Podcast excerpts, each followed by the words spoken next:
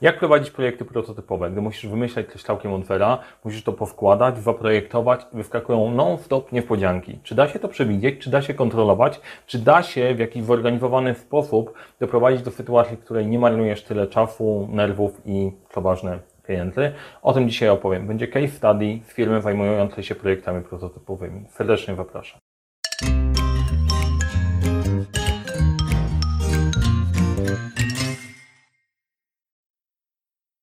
Cześć, nazywam się Mariusz Kapufta. Szkole w zarządzania projektami, audytuję organizację pod kątem zarządzania projektami i dopasowuję sposoby działania do tego, żeby to było bardziej efektywne i dobieram do tego narzędzia. A na tym kanale dzielę się wiedzą z zarządzania projektami i zarządzania, więc jeżeli interesuje Cię ten temat, zasubskrybuj ten kanał. Jeżeli dowiesz się czegoś ciekawego, podoba Ci się ten odcinek, daj łapkę w górę. A teraz przechodzimy do tematu, do case study z firmy, która pracuje w sposób prototypowy. Pokażę Wam, jak w każdym z tych odcinków serii case study, jak można do tego podejść. Najlepiej zacząć po kolei, tak też zrobimy. Najpierw sytuacja. E, mówimy o firmie produkcyjnej. Firma, która produkuje fizyczne tematy, konkretnie maszyny, które mają e, coś konkretnego wytwarzać na wlecenie klienta. Co to będzie, decyduje, e, decyduje klient. Firma ma dwa różne obszary działalności. Jeden który jest bardzo mocno oparty o harmonogramy, drugi, który jest właśnie tym elementem pracy prototypowej, wytwarzania, wytwarzania nowych rzeczy. E, I tworzenie tych maszyn, poza tym, że jest fascynujące. Od czasu, gdy pracowałem w Procter Gamble, fascynowały maszyny, jak to zrobić, żeby to faktycznie działało w odpowiednim cyklu, szybko, bezawaryjnie albo stosunkowo bezawaryjnie. To jest, to jest niesamowite i mówimy o tym elemencie. E, no i generalnie po prostu tak jak w podobnej działalności, sytuacja i wyzwanie jest następujące. Mamy tylko dwa etapy projektu. Mamy za dużo czasu albo jest już za późno. Gdy firma sobie daje radę, gdy ma dużo wleceń, dużo tematów, okazuje się po prostu, że trzeba to zorganizować w odpowiedni, w odpowiedni sposób i tutaj wkracza zarządzanie projektami i można, naprawdę można e, zapanować nad rzeczami, które się wydają totalnie kreatywne, kreatywne nieopanowywalne, stosując podejście, podejście projektowe. Naprawdę. Popatrzmy na to. Problemy różne. Jedno to jest po prostu rzecz, która, która robi zawsze wyzwanie, to opóźnienia w realizacji. I te opóźnienia w realizacji wynikają w różnych miejsc, ale problem numer jeden. Problem numer dwa to jest robienie poprawek na prototypie, a nie na projekcie. Czyli czasem jest tak, że dopiero jak coś zrobisz, widzisz, że to nie działa i zaczynasz to poprawiać. Wtedy to jest oczywiste i jasne, tylko że zainwestowałeś już sporo czasu i energii, żeby stworzyć to coś. Nie? I poprawianie tego tam odpowiednio, odpowiednio Cię kosztuje. Czasem jesteś w stanie nadgonić ten czas, ale pieniędzy nie odzyskasz. Wiele zmian ze strony klienta. I to jest znowu charakterystyka tego typu projektów. Klienci chcą czegoś. Nie zawsze wiedzą konkretnie, czego chcą. I dopiero jak zaczynają widzieć stworzoną maszynę, która w jakiś sposób tam działa, zaczynają się im pojawiać uwagi, aha, to jeszcze chcielibyśmy czegoś takiego, nie? I to jest trochę problematyczne, bo e, nie rozumieją, że projekt się już skończył, to już działa ten sposób, tylko pojawiają się nowe wyzwania i wtedy oprócz problemu związanego z kasą, ze zmianą, masz jeszcze problem z zarządzaniem relacją z klientami. W jednym z poprzednich odcinków mówiłem o katastrofie jednego projektu w IT, gdzie mechanizm zarządzania zmianą zawiódł e, i tu może, może być podobnie.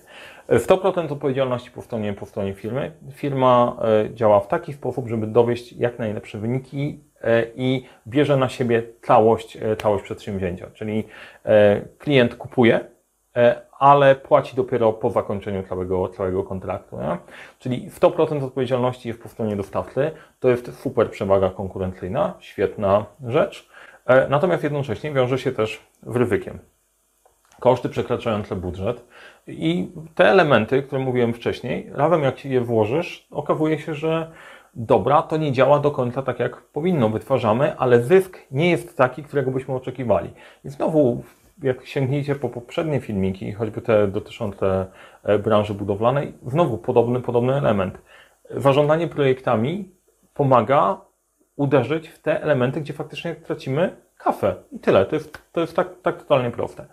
E, rezygnowanie z atrakcyjnych wyleceń to jest kolejny koszt alternatywny, gdzie nie jesteś w stanie zrealizować wylecenia, bo jesteś już obciążony na 100% w tych, których masz.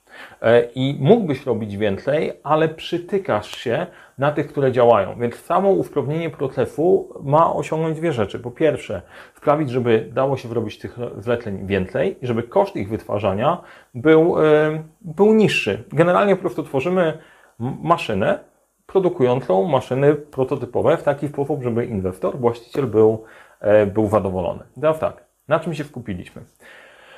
Proces w czterech wymiarach i zaraz o tym opowiem. E, generalnie po prostu jakby chcieć wyciągnąć, wydestylować z tych wszystkich filmików e, wiele, to wejdą, wejdą podobne tematy, ale pierwsze to jest kwestia procesu. Drugie, przeniesienie ciężaru na projektowanie, czyli w tego elementu, w którym ty już wytwarzasz i uczysz się na żyjącej maszynie, działającej maszynie, przenieść to na projektowanie, bo więcej iteracji na projektowaniu i taniej się powtarza projektowanie niż tworzy E, niż poprawia, poprawia istniejący fizycznie produkt. Jasne określenie odpowiedzialności, to był bardzo ważny element. No i teraz tak, proces w czterech wymiarach. E, tych rzeczy zawsze jest trochę więcej. Ja nie opowiadam Wam o wszystkich detalach, bo nie o wszystkim proszę, mogę i o wszystkim ma, ma sens. E, ale chcę Wam pokazać mniej więcej sposób, sposób podejścia, podejścia do tego, i tego, co wynika, wynika nam z audytu, bo za każdym razem jest specyficznie. Te cztery wymiary procesu. To jest pierwsze, przewidywanie wachcianek klienta. To jest oczywiste, że jeżeli robicie coś, co jest prototypowe, klienci będą chcieli zmieniać coś.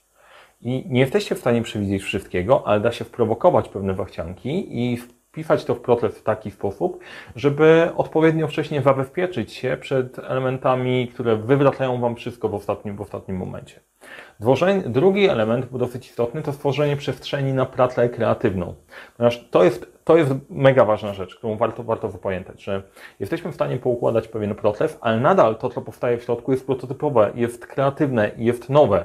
I teraz e, zabawa polega na tym, nie żeby przycisnąć tą kreatywną pracę i zacząć ją totalnie mierzyć i żeby ludzie od linijki masz mieć nowy pomysł po 5 minut, bo to nie tak działa. Tylko zapewnić przestrzeń dla ludzi, którzy projektują projektują e, rozwiązania, żeby faktycznie mogli to projektować. Bo jeżeli pracujecie w podobnej branży, to wiecie, jak to wygląda. Projektant powinien usiąść, zastanowić się, mieć chwilę czasu, ale non-stop ktoś mu przerywa i się okazuje, że zamiast projektować coś nowego, to rozwiązuje problemy z innego miejsca i nie ma wtedy szansy na to, żeby w ogóle się skupić.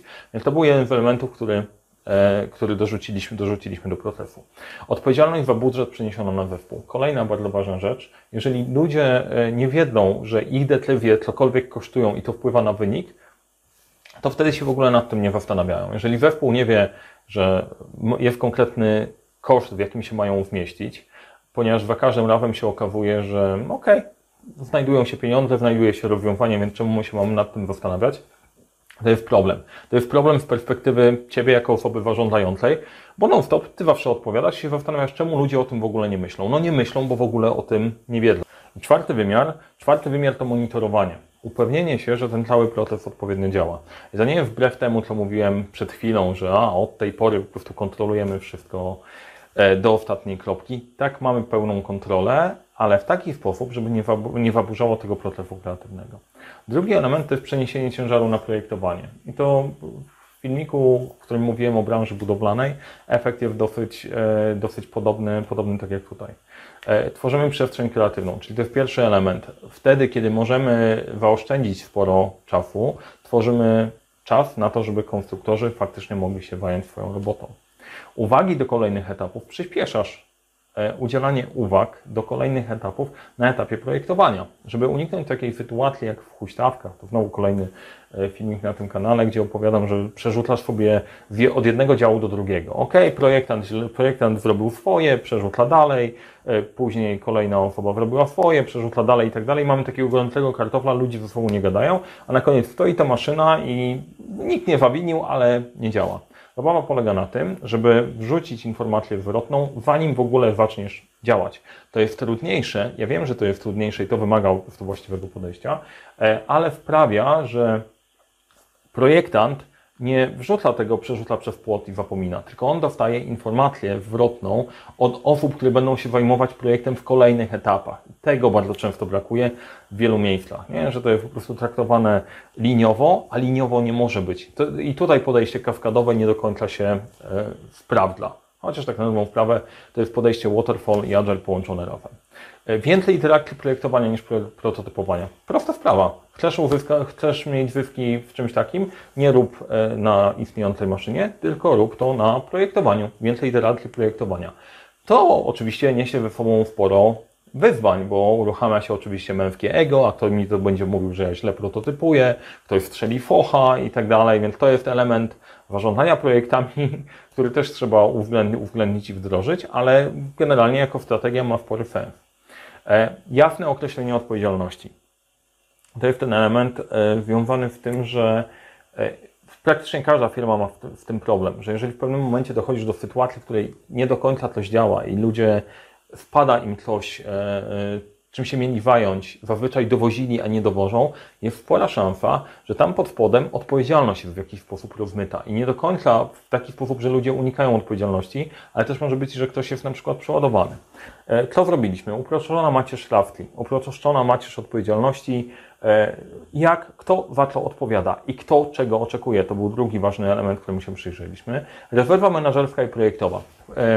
Tak jak mówiłem o odpowiedzialności na, e, za budżet, generalnie wygląda tak, że masz rezerwę projektową, czyli e, jeżeli szacujemy taki projekt, który jest całkiem prototypowy, robimy sobie szacowanie zakresu, ale tam zawsze jest pewien obszar niepewności, na ryzyko, coś może pójść nie tak, coś źle policzyłem, wprowadzamy sobie rezerwę projektową, o której decyduje kierownik projektu i może powiedzieć, słuchaj, tu mam jakąś jakąś walizkę kasy, worek kasy, którym mogę przeznaczyć na e, odchylenia i informuje za każdym razem sponsora, że z tej rezerwy skorzystał. E, więc kalkulując sobie w ogóle e, opłacalność projektu, kalkulujemy ten bazowy zakres, który przewidujemy, rezerwę projektową, ale też rezerwę menedżerską. Rezerwa menedżerska z kolei to są pieniądze, które ma do dyspozycji sponsor, które może przeznaczyć jako ekstra dla kierownika projektu, jeżeli coś idzie nie tak. Ale wtedy to oznacza, że coś mocno poszło nie tak i zapalają się lampki odpowiednio wcześnie. Czyli to jest dodatkowy mechanizm, który tak na dobrą sprawę zabezpiecza Ciebie jako osobę inwestującą, zarządzającą, żeby kierownik projektu e, za daleko, za, za daleko nie pojechał. Teraz nie chodzi o brak zaufania. Chodzi o to, żeby system był tak skonstruowany, żeby nie wpakował człowieka w sytuację, której nie jest w stanie dźwignąć. Część, część ludzi e, czuje na, się, na sobie tak dużą odpowiedzialność, że nie opowie Ci o problemach, jak i w problem będzie próbować rozwiązywać samodzielnie. To nie zawsze jest dobra opcja. Ty możesz, możesz wkroczyć. Ujawnienie ról. I to jest kolejny element. Pracując nad macierzą Raftli ujawniliśmy, że e, część osób pełni za dużo ról naraz. I one są e, nie do końca jasne i można to przeorganizować, przeorganizować w pewien sposób. Bardzo częsta sytuacja, że ktoś w pewnym momencie zaczynał od małego obszaru, zaczynało się to rozrastać i tak na dobrą sprawę pełni kilka ról na różnych poziomach hierarchicznych w organizacji. To jest ciężkie do, do poprowadzenia, a, a tu bardzo mocno, mocno e, ułatwiło. I odpowiedzialność za wynik na poziomie zespołu. E, zespół jest odpowiedzialny za wynik na koniec. Nie? nie to, że o, my zrobiliśmy wszystko, no, to, że nie wyszło, że jest słabo. Zespół musi wiedzieć o wyniku e, i musi za niego odpowiadać wyniki. Jasno wpisany proces. E, w firmie proces pewien istniał, nie był nigdy wpisany. E, był częściowo, dopracowaliśmy to, dodając konkretne wymiary, te, o których mówiłem, czyli e, spojrzeliśmy na niego jeszcze trochę głębiej, dodając tą, dodając tą część projektową. Zapewniona kontrola właściciela od początku do końca. Proces jest ustawiony tak, że właściciel wie dokładnie, co się dzieje na każdym z etapów i jest w stanie skontrolować, co się dzieje, co się dzieje w projektem. Jasna informacja zwrotna dla zespołu. Czy nam idzie dobrze, czy nam idzie źle, czy wydaliśmy za dużo, czy wydaliśmy za mało, wiemy, nad czym możemy działać, nad czym mamy się skupić i co możemy poprawiać. Bez tej informacji zespół nie działa. Nad wynikach co do kasy czekamy, bo to świeży, świeży jeszcze projekt, e, ale zajmie to trochę, więc zobaczymy. Za jakiś czas pewnie, pewnie do, was, e, do Was wrócę. Widać już zaraz na starcie, że dużo rzeczy zaczęło się układać tak, tak jak powinno. Więc to jest e, lekcja dla Was podzielenie się pewnymi, pewnymi elementami. I tak naprawdę, tak jak się nad tym zastanawiam, bo chciałem Wam zaproponować w opisie do tego wideo, znajdziecie link do audytu projektowego. To, co robimy, e, gdzie wchodzimy do firmy, sprawdzamy, jak to działa, jak to funkcjonuje, sprawdzamy, jakie są silne, słabe strony e, i dopracowujemy proces, patrząc na to, nie tylko w perspektywie, słuchaj, masz mieć zarządzanie projektami według 12 pytań, tak ma działać i koniec. Tylko za każdym razem to jest inne. Nawet jeżeli firma jest w pewien sposób podobna do innych case'ów, które realizowaliśmy, to clue jest osobowość firmy, kto ją, kto ją prowadzi, zespół, który tam się znajduje, możliwości pod kątem narzędzi i adopcji pewnych, pewnych rozwiązań, e, patrzenie na, na, na, kluczowe, na kluczowe zasoby. I tutaj pokazuję pewną ramę, jak można do tego podejść, jak można podziałać, jak wygląda strategia. Pod spodem to jest uzupełnione narzędziami, Excelami, wsparciem na narzędziach kanbanowych i tak dalej, więc jest sporo roboty pod spodem. Natomiast e, to według mnie właściwy kierunek. Szczególnie w takiej sytuacji, gdy efektywność jest mega w tlenie, e, musisz się skupić, żeby dowozić to, co masz dowozić i mieć odpowiednią poduchę, żeby się nie okazało, że nagle wszystko się wysypie. Więc jeżeli robisz podobne projekty i chciałbyś u siebie to poukładać, to zapraszam do audytu projektowego. Link jest w opisie do tego wideo.